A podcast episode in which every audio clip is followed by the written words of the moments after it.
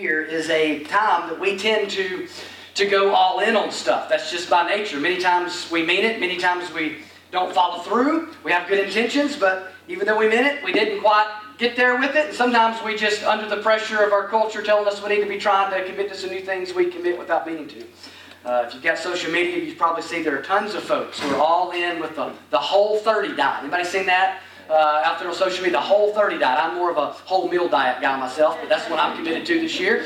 I'm going to eat whole meals. Uh, but anyway, and I bet, and that went over like a ton of rocks, but I bet the YMCA and Planet Fitness and all those sort of things are probably uh, covered up uh, this morning. That's a term we use in Alabama, by the way, covered up when places really crowded, um, because they sold all those memberships, right, for the new year. And if everybody shows up, they're in trouble because they don't have enough of the elliptical machines and things like that to keep everybody happy. But they know that most people aren't going to make it past the first two or three weeks.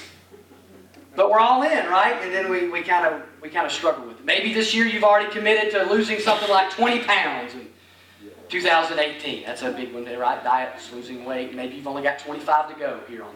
Uh, some of y'all think about that. You'll get it later uh, on January the 7th. But um, we struggle with it, right? Total commitment is hard, and that's what being all in means. And for the Christian, here's what I mean about us as a church, as if you're a believer this morning, what it means to be all in. It means being totally committed to both being and making fully devoted followers of Jesus. I believe that people are created for God's glory. I believe that you and I exist for Him and not for simply for ourselves. And I believe God has designed each person in this room with a very distinct purpose and calling, and that is for His glory. And the chief way we glorify God, according to the Scriptures, the best I can see, is by first being a disciple of Jesus Christ, and second, making disciples of Jesus Christ. It's not that there's nothing else involved in glorifying God, but that's the two chief ways. First, we've got to be a fully devoted follower of Christ. And secondly, we've got to commit to being a part of the process of making fully devoted followers of Jesus. And that's what a disciple is a fully devoted follower of Jesus. We say it this way here a lot of times trusting and following Jesus. That's why I say we want to help people trust and follow Jesus. And we need to fully embrace both being that in 2018 and also reproducing that individually and as a church. I personally want to be more committed here.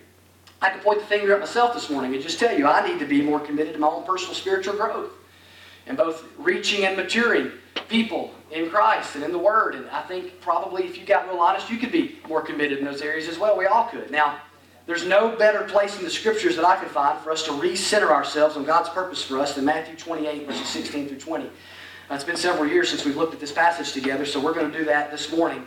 And that's where we find what we call the Great Commission. So look with me in Matthew 28, verses 16 through 20. That's where we're going to park this morning. Let me read to you from the English Standard Version. Now the eleven disciples went to Galilee, to the mountain to which Jesus had directed them. And when they saw him, they worshipped him, but some doubted. And Jesus came and said to them, All authority in heaven and on earth has been given to me. Go therefore and make disciples of all nations, baptizing them in the name of the Father, and of the Son, and of the Holy Spirit, teaching them to observe all that I have commanded you. And behold, I am with you always to the end of the age. I love the honesty that Matthew writes with here, Matthew 28. Notice they, they worshiped him, but, but some doubted. You know, the, the Bible doesn't cover up the weird stuff. Like these people that show up, and while others are worshiping, they're, they're doubting. What, what does that mean? In the Greek, it means they're hesitating or, or wavering. Maybe they're struggling with this whole idea of, so, so we're supposed to worship this man who we've seen to be God? We don't know, but there's this hesitancy there. But we get a picture of what it's supposed to be like, and it's full hearted worship of Jesus. Now, I want you to notice the running theme of Matthew 28. And to be honest with you, I don't know that I've fully noticed this in all my years of studying this passage. But over and over again, you see one word throughout the passage, verses 18 through 20. Jesus says he has all authority, right? Jesus says, I want you to go to all nations. Jesus says, I want you to teach them to obey all that I've commanded. And then he says, I'm with you always. Now, that word always in the Greek is actually two words, okay? And it literally means all days. And it's the Greek word pas, that's all. And so you see that word all the way through this passage four times. And so Jesus says, I've got all authority. What's the limit to Jesus' authority? There is no limit to Jesus' authority. He says, I want you to go make disciples of all nations. What's the limit to the mission of the church? There is no limit to the mission of the church. He says, I want you to teach people to obey all that I've commanded. What's the limit to a disciple's obedience? There is no limit to a disciple's obedience. And he says, I'm, I'm going to be with you always. What's the limit to God's presence in your life? There is no limit. In fact, it literally means all days. That means hard days and long days, good days and bad days. The days you feel His presence and the days you can't feel anything. He says, If you're mine, I am with you. And when you step back and look at the Great Commission as a whole, you're struck by the all encompassing nature of Jesus and His mission. That He rules all, that He's always with His people, that He wants us to take His gospel to all peoples, and He wants us and others to obey and teach others to obey all of His word. And there's only one way to dive into that kind of purpose, and that is to be all in. It demands it. And I believe going all in on being a disciple and making disciples in this text requires three very basic things this year about the way we live our lives. Three choices we have to make. That's what I want to walk through with you this morning. The first choice we have to make is we have to choose to live in submission to Jesus' authority over us. Simple, right? We have to choose to live in submission to Jesus' authority over us. He says, All authority in heaven and on earth has been given to me. He, he sets the stage with that because he's about to give a pretty difficult command. And then he's about to make a pretty incredible promise at the end of that command that sounds kind of hard to believe unless this is true. So it's all built off this statement. All authority in heaven and on earth has been given to me. So before he delivers the bottom line of what your life and my life is to be about and what the local church is to be about, he does so in the context of who he is and the power and authority he has. Your translation might even say, All power has been given to me. But literally, it means authoritative power. It's, it's, it's not just about his strength, it's about his authority, about his sovereign right to rule the universe, right? The fact that he is king. Philippians 2 9 through 11 says, God has highly exalted Jesus and bestowed on Jesus the name that is above every name, so that at the name of Jesus, every knee should bow in heaven and on earth and under the earth, and every tongue confess that Jesus Christ is Lord to the glory of God the Father. There is no limits to his authority. So we are to submit as followers of Christ, we are to submit to the authority of Christ. And sometimes that's easier said than done. But there's nothing. There's nothing. And there is no one that can escape the power and the authority of Jesus. And the Great Commission is not the dying wish of a now dead man. The Great Commission is the sovereign command of one who has risen from the dead and conquered the grave. And you should submit to Jesus, but you should also want to submit to Jesus. You should, you should know, as we read, our, read His Word and we see His authority, it should make us know that we should do it, but it should also make us want to. When you look at it in Matthew, it's at the end of the book. It's at the end of the book. And if you're one of His disciples and you've been with Him for three years, you've seen this guy the sick, you've seen Him raise the dead, you've seen Him touch the lepers, you've seen Him hang out with outcasts that nobody else would hang out with, eat dinner with people nobody else would eat dinner with. And then you've seen Him die for your sins and rise from the dead. And then he looks at you and he says, Now all authority has been given to me. And when you've seen what he's done, that doesn't terrify you. Uh, authority in the wrong hands is a scary thing, but authority in the right hands is a, is a, is a good thing. And Jesus has spent his ministry showing that it's a, it's a good thing. And see, because who's in charge matters. Who has the authority matters over whether or not you're going to be willing to submit. If I left my three year old, soon to be three year old daughter, in charge of the house for a while. she pretty much is in charge of that. But if I, if I actually committed to that, uh, that would not be a, a winning success, right? Is she going to pay the bills? Is she going to care for her siblings? Is my five year old son going to respect her authority? None of these things is likely. In fact, if, if, he's, if he's scared of something in the dark, is her presence going to comfort him? Probably not. Who's in charge matters. Authority matters. The identity of the person and their ability to, to be who they need to be. Jesus, being God in the flesh, being raised from the dead, showing his goodness and showing his greatness throughout the Gospels matters as we come to this climactic end of gospel, the Matthew's Gospel, and he says, All authority has been given unto me. And Jesus' authority has ramifications for both being a disciple and making disciples. And part of, by the way, part of being a disciple is making a disciple. I don't mean to separate that like some binary thing. But for the purposes of discussion today, it's good for us to look at, look at them separately. Now, in being a disciple, notice as he goes on to say that disciples are to be taught to obey all of his commands. Now, why would anybody want to obey Jesus? Only if he has the authority to be obeyed. If all authority in heaven and earth is his, it makes sense to obey him and to teach people to obey him. Either we believe that Jesus is the risen Son of God, he's on the throne and in charge and exalted, and God, he's God in the flesh, or we don't believe that. And if we believe it, that has massive life altering ramifications if we live it out. And it's also very freeing. You ever thought about it that way? The fact that Jesus is the one with all authority, that's free when you realize the weight of the world is, in fact, not on your shoulders. It's not. In fact, the world doesn't revolve around us. In fact, we're not the one that, that keeps things going. In fact, we're not the, the big deal that sometimes we think we are. In fact, there's someone else who's in ultimate control. That's a very freeing thing. And so it's a big part of being a disciple is understanding and submitting to Jesus being in authority, but it's also a big part of making disciples. Because it means he has the authority to assign the mission of the church, and no one else gets to hijack the mission of the church. I don't get to define for you, as your senior pastor, I don't get to define the mission of the church. It's not mine to define. Jesus lays out the mission of the church. He's the only one with the authority to do that. And it also means that when we go and do this mission, it means we go in His authority. And that's good news as well.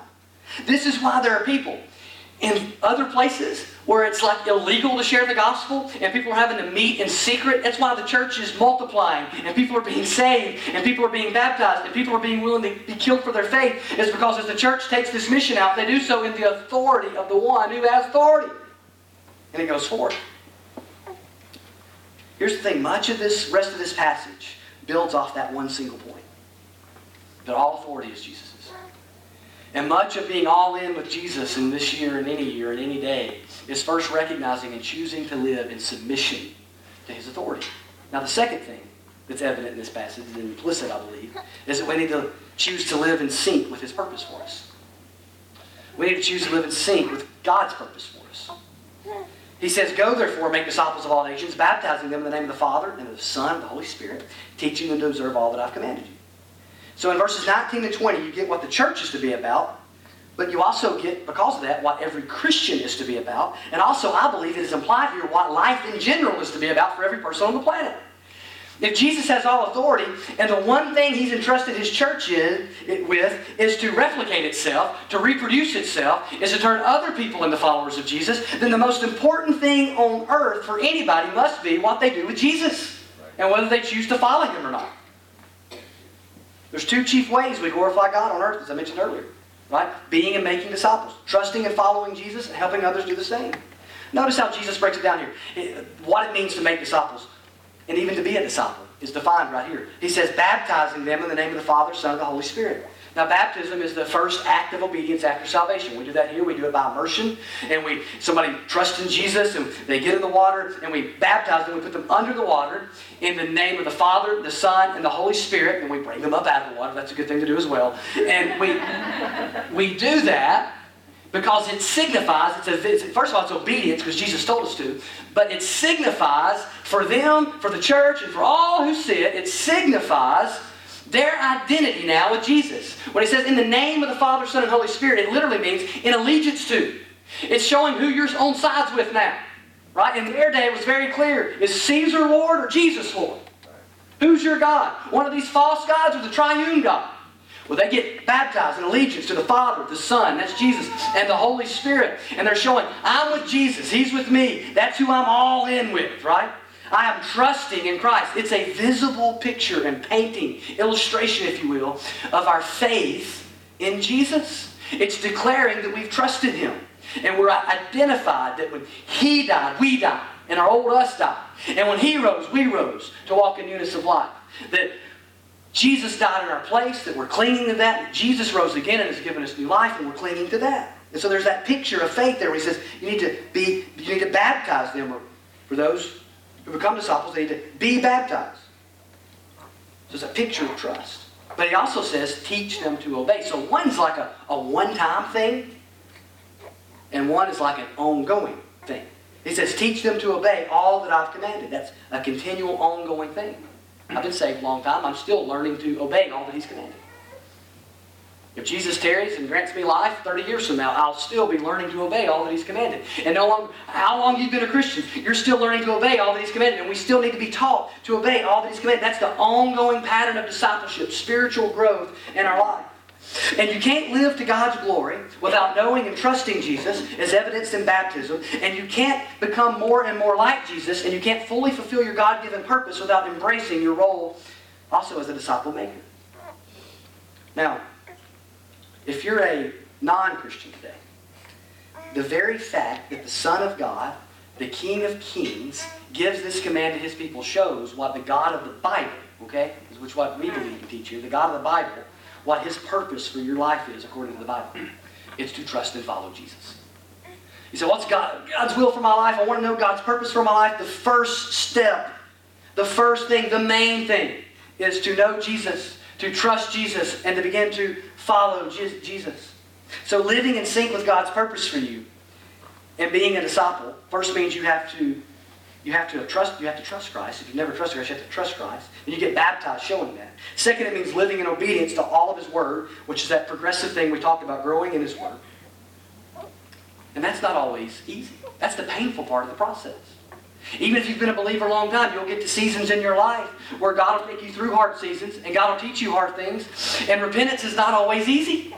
Sometimes it's hard, sometimes it's difficult, sometimes it's painful. Sometimes it's humbling. It should be humbling. And it's a lifelong process for the believer. I think it was Martin Luther that said all of the Christian life is repentance. It is. It's an ongoing thing. It's not something you did when you were five at VBS or something you did when you were 30 and you started coming to church and got saved. It's something you, it's a posture, as we've said before, that you begin and you continue the rest of your life turning from sin, embracing Christ and His truth. Let me ask you, do you believe Jesus is Lord of your thought life this morning, believer? Do you believe Jesus is Lord of your bank account this morning? your time? See, here's the thing. You will not obey God if you refuse to recognize and submit to the authority of Jesus that we talked about earlier in every area of life.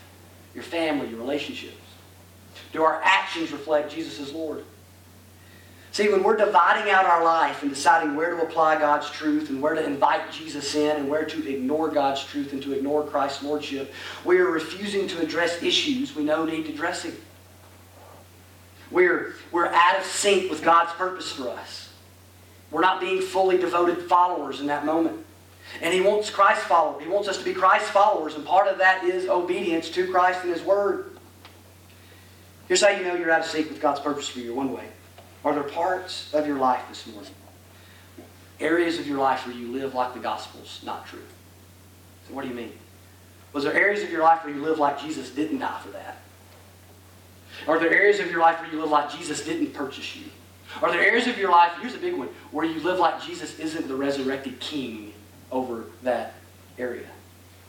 Let me ask you, do you realize how much healing and restoration could take place in my life and your life in 2018 if we just recognize that Jesus Christ is the resurrected Lord over our mouths and say, help me, Lord, not to gossip. Our relationships. And would say, help me, Lord, to forgive people over our finances and we'd say, Help me, Lord, to become more generous, or over our attitudes and we'd say, Help me, Lord, to be more patient, more kind. You get my point? My point is, we have to address all of our issues head on if we're going to obey all of His Word, if we're going to be disciples, if we're going to be in sync with His purpose for us. That means wholehearted, all in obedience to Christ and His Word and being willing to walk through and confront our own selves.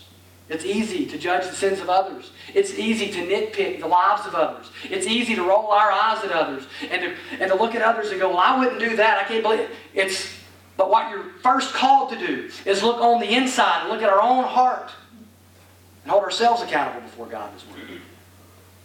And we can't become like Jesus, which is our chief calling in life, if we don't follow and obey Him. Can't do it. Nobody ever achieved Christ's likeness by disobeying Him constantly and ignoring His Word. It's not how it works. That's not the work of the Spirit in your life. The work of the Spirit is to connect you with the Word of God and to use that Word to sharpen and refine you to make you more like Christ as you obey that Word. But we also need to be in sync with God's purpose with making disciples, not just being a disciple. We need to be committed personally and corporately to God's mission, and that means reaching people and teaching people so that they trust and follow Jesus. And that requires time, energy, commitment, personally and corporately, to invest in others, to organize our schedules differently. Corporately, this means that the Great Commission and the command to go and make disciples is our chief filter in the church. Right? So, in other words, our big decisions must be filtered through will this help us make disciples of Jesus? Now, obviously, the first thing we always do is are we obeying Scripture or not? But aside from that, that's where we go. That's the filter, right? And if you use the wrong filter in the church, if other things get ahead of that filter, you'll get a lot of things, but you might not get a church. And you might get the wrong thing altogether. I still like my coffee the old fashioned way, right? I like the drip coffee maker, right? You can have your Keurig. I've got one. Don't care for it. Wife likes it. Don't care for it. Tastes different to me. I want, I want the, I want the smell and hear the drip coffee maker. I want the mess to clean up afterwards. I want to throw the old dirty filter away. I, I, I just, I just, I'm, I'm old school. I, that's just all I want, right? But the important part of that part of the process of making coffee is the filter. You get the wrong size or you forget to put the filter in, you know what you get? A mouthful of grains. You get something besides coffee, you get coffee grains. You don't get what you really wanted, and you don't get what you really want to drink there unless you kind of like your coffee with pulp. You know what I'm saying? churches, churches have lots of decisions to make. Everyone's not going to agree on every decision we have to make. I don't agree with every decision we make. This ain't heaven. Newsflash. We hope it's a taste of it. That's the goal. But it ain't heaven. So we have to decide what's the filter. What's the filter? The chief filter is, of course, like I said, Scripture, but it's got to be making disciples because that's the one thing Jesus said we better do. So we better ask, always ask ourselves if we're going to do this, if we're going to do that, is it help to help us make disciples? And it's my job. It's my job and what God has called me to do to help make sure we keep the boat pointed in that direction. And it's all of our jobs to row the boat. It's easy for us to criticize someone else for not rowing.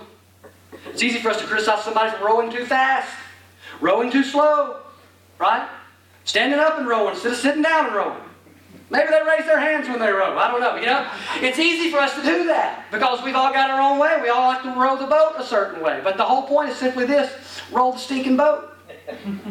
There's a destination that we're trying to get to, and it's to make disciples. We get in the boat and we say, "All right, let's go."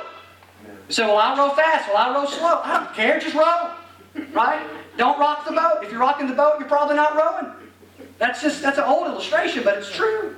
And what Jesus is saying here, he knows he's leaving these guys. You read the Gospels? They're a little goofy. some of them seem worse than some of us. It encourages me. I'm like, you know, I feel like I've got a big mouth. Sometimes I put my foot in my mouth. Sometimes I'm this. Sometimes then I read, and I see Peter, and I'm like, hey, Jesus loves me too. Weird. Listen, Jesus gave us a bottom line. He gave us a big idea to run after, to chase, and to embrace. And it's to reach and make disciples. And that's not just evangelism. The point is not to make decisions, it's to make disciples. It's yes, we want to see people come to know Jesus and we want to see people mature in Christ. All nations, and that starts where we are and it goes out. Our rallying cry is the gospel and making disciples of Jesus. That's why we that's what we unite around. That's our responsibility.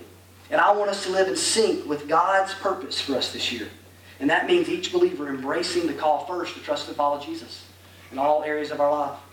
To choose growth in 2018, to choose maturity, to choose repentance, to choose to recognize and submit to Jesus' authority in your life. It also means we choose to invest our lives in reaching and teaching others. It also means that corporately we go all in and we have to re-choose that every year. Every year we have to re-choose that. Every day, really, we have to re-choose that. Recommit to the right filter for the church. D.A. Carson said that we don't drift towards holiness. I think that's right. We also don't drift towards mission. We also don't drift towards disciple making. And we don't drift towards the right filter and mission for the church. The natural drift is always inward. It's always inward. Because we're human. We're human. And we have to choose to live in sync with God's purpose for us. We have to make the choice. We have to choose. I'm going to live in sync with God's purpose for me. And I'm going to embrace that corporately and individually. But there's a third thing. There's a third thing. And this is where, to me, the Great Commission just settles. He says, And behold, I'm with you always to the end of the age. We have to choose to live in light of his presence with us. Matthew begins his gospel with Jesus being called God with us, and he closes it showing us that he's still with us. Matthew 1.23, remember the passage, the virgin shall, shall conceive? And his name shall be called Emmanuel, God with us. Matthew opens with that, and he bookends the very last verse, and Jesus is with us. So that's the bookends. And the point is, he came, God is with us. He left, but he's still with us. He's still with us. He didn't abandon us. Remember how I said all, of, all of this, all of the Great Commission is linked to the authority of Jesus? Think about this. If Jesus is not Lord, if he is not King, if he's not God, does this statement matter? And could it even be true? Right? I mean, if he doesn't have all authority, if he's not God in the flesh, if he's not King of Kings, he can't be with us. And it wouldn't matter if he was. Right? If I say to you, hey, go change the world and I'm always with you, you roll your eyes. You can't always be with me. And why would it matter if you were? In fact, it would be annoying. I don't want you with me all the time. what does it even mean? But when the resurrected Christ who's defeated death, says, I have all authority, and I will always be with you to the end of the age. Now that means something, especially when you've seen him dead and you've seen him raised. It meant so much to these people that they were willing to die for the truth that they believed he's alive and he's God. And if anybody knew it was alive, it would be them. Both the authority of Christ and the presence of Christ are keys to living as a disciple. The key to obeying Christ's word, as I mentioned, you have to believe he's the boss. But you also need to know and you need to trust in the fact and you need to lean on the fact that he's with you. The only reason the Christian life is possible to obey Jesus is because of the presence of Christ in our lives. It's the only way it's possible. It's impossible apart from Christ. Jesus said what? You can't do anything apart from me. John 15. Nothing. You need Jesus and I need Jesus to help us live victoriously, to help us live obediently. And the good news is that if you're a believer, you got him. You have him. He's with you. In fact, he's given you the Holy Spirit to indwell and empower you. And you're not only set free from your sin, you're empowered to walk in obedience. Right? And those are both good things. And we have to live, though, like this is true. I mean, sometimes you have to preach to yourself a little bit and remind yourself. Let me ask you Do you parent? Do you work? Do you pray? Do you neighbor? Do you give? Do you spend? Do you talk? Like Jesus is with you in every moment? Do you purposely rely on his presence? Do you consciously ask for his help? Someone told me years ago, God will never seem less real to you than when you are in sin or sinning.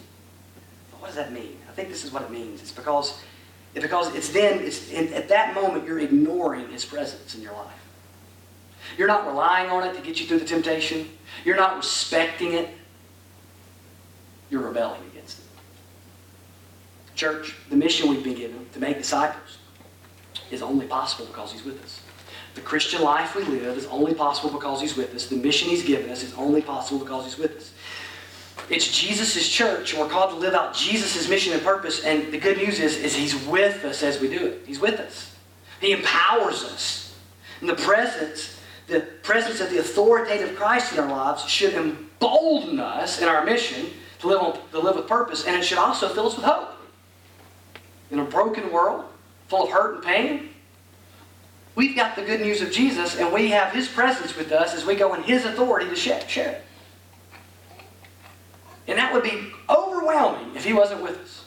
And it will remain overwhelming if we don't believe and hold to the fact that He is with us. We have to learn to treasure the presence of God in our lives. This Christmas, um, my five-year-old's favorite gift was a fake Apple Watch. He wanted an Apple Watch for Christmas. He actually went into a, we gave him like a catalog, circle toys you like, you know, just getting ideas. He circled, he found an Apple Watch in that thing and circled it. I'm like, that's cute. I'm like, he's five. I'm not giving you an Apple Watch, right? But his grandparents, my parents, found this like fake Apple Watch, or Christy found it or whatever. And that's what they, it's like a little toy watch. And it, man, it, it, it plays games and it records videos and it takes pictures. And it, he's so tiny and it's so big, it looks like he's wearing a tracker, right? It looks like he's like under house arrest. Um, hopefully that's no, you know, prophecy there. But he, it, it, it looks like, right, that we're trying to keep track of him. But he loves that thing. He always knows where it's at. And he always wants to know where. We can't let him sleep in it because he'd never sleep. But I mean, he, the whole way home, right? He's wanting to, you know, he's taking pictures, and he's got pictures of chickens, and I don't know what all that thing. I don't know where, where he's been, right? He's like in all adventures all around the world. He's got all these strange pictures, and uh, you know, pictures of people's foreheads and chins, and, and you know, his own head. And, but he loves that thing. And, and he, he always knows where it's at, and he's always playing with it. Every day it's on his wrist, and I'm like, it's his favorite gift, and ain't the one we got him, right? but let's give it a few weeks or a month. There's coming a day where I'm going to lean over behind his bed and pile under some probably, you know, melted chocolate or something. There's going to be there, there's going to be this watch rammed, you know, between his bedpost and the corner of the wall that he's forgotten all about. It's still going to be there, but he's not going to care too much about it anymore. Batteries are going to go dead or whatever. I've actually rechargeable, with that. We'll probably lose the charge. And he's just going to like in some ways, he's not going to care about it anymore. That's the way kids are with toys, right? I mean, there's already things they got at Christmas and they're like, eh. Now, Jesus is no toy. He's no trinket. But my fear is like a little immature child we are prone to stop living in the light of His presence, that it no longer wows us, it no longer enamors us, it no longer excites us, excites us. It's just very mundane, ho-hum, yeah, He's with us, we get it, preacher. We've heard that one before. It no longer shakes us, it no longer wakens us up, it no longer excites us, and it no longer emboldens us to live for Jesus and to make disciples. We've got to learn to live in light of the presence of Jesus every day. Now, maybe this morning, You've never went all in with the gospel, the good news of Jesus. Because you've never crossed the line of faith. You've never truly trusted Jesus. You've never truly believed that you're a sinner, like all of us are. Designed in God's image, made for God's glory, but fallen and broken. And that your only hope of being made new and being restored to right relationship with God is Jesus. That He died in the place on, your cross, on the cross for your sins. And that He rose in victory over sin, death, and hell and rose again. And you've never repented, turned from your sin, and just embraced Christ as Lord and Savior. Some of you have never done that. So you've never went all in with the gospel. And maybe you've made decisions, but never become a disciple. Never fully devoted to Christ. Salvation means going all in. It means you give all you know of you to all you know of Jesus. Have you done that?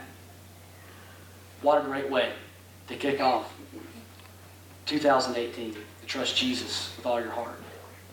Or maybe you're a believer. Maybe you've done that. But maybe you've not taken that first step of obedience and been baptized. We'd love to celebrate that with you. Or maybe this morning, believer, you need to recenter your life like we all do from time to time. You need to repent of not being all in with Jesus. We act like that's a bad word. It's not. It's just God's calling us back to His goodness, back to His faithfulness, back into a good, healthy relationship with Him. It's, it's Him calling us away from hurting and harming ourselves. Is to come back. Maybe you need to come back and submit to the authority of Christ and live in sync with God's design purpose for you. Maybe you've been neglecting His presence. Let the day be a day you start fresh. He's here. He's here. The day is a day you can start fresh in church. Let's make sure that 2018 gets our best given to God. Let's commit to being a disciple making church. Let's commit to reaching people. Let's commit to making sure we've got the right filter in place. That we are fully devoted to making fully devoted followers.